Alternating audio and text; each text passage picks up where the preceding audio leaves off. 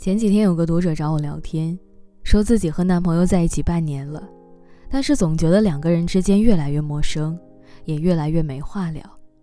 我问他，是不是感情出了什么问题啊？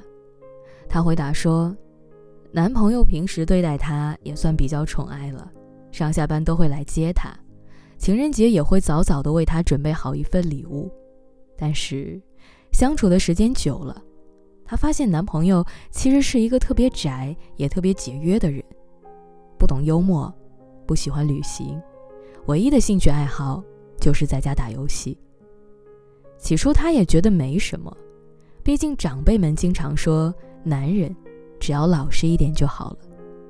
但是随着这半年的相处，他们争吵的次数越来越多，男朋友不理解她爱玩的个性和随便买一个包就要花好几千的心态。除此之外，对方还是一个比较固执的人。当两个人的意见产生分歧的时候，不太能尊重他的想法，常常对他有一些言语上的攻击。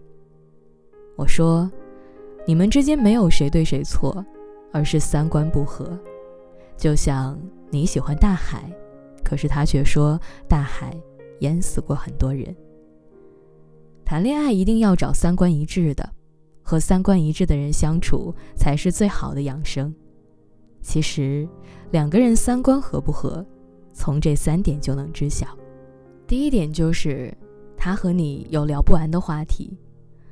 很多感情之所以一开始就无法继续，是因为两个人在聊天的过程中无法默契的相结合，进行更深入的探讨。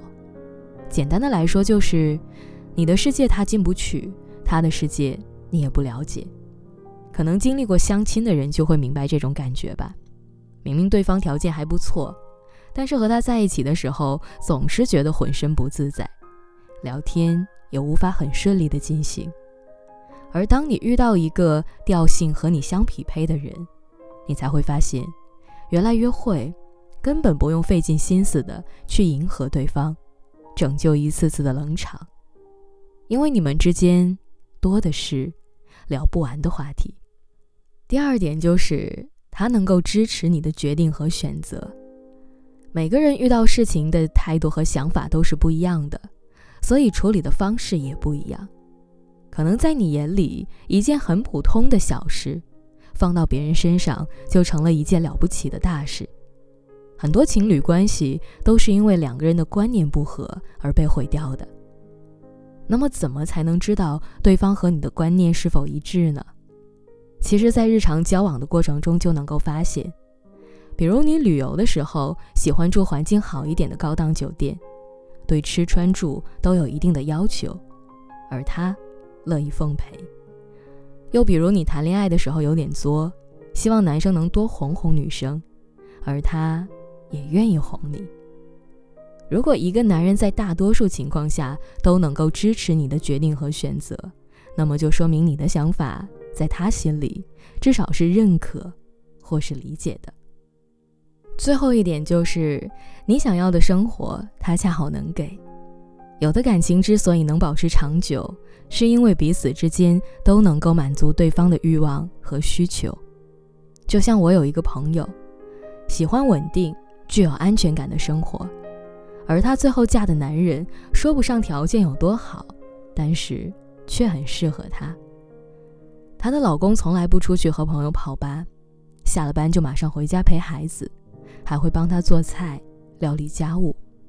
除此之外，他还是一个私生活很简单的人，没有多少朋友，更没有什么异性朋友和暧昧对象，对感情也是比较专一的，觉得结了婚就要一辈子为这个家付出。朋友说，他从小父母离异，是一个很没有安全感的人。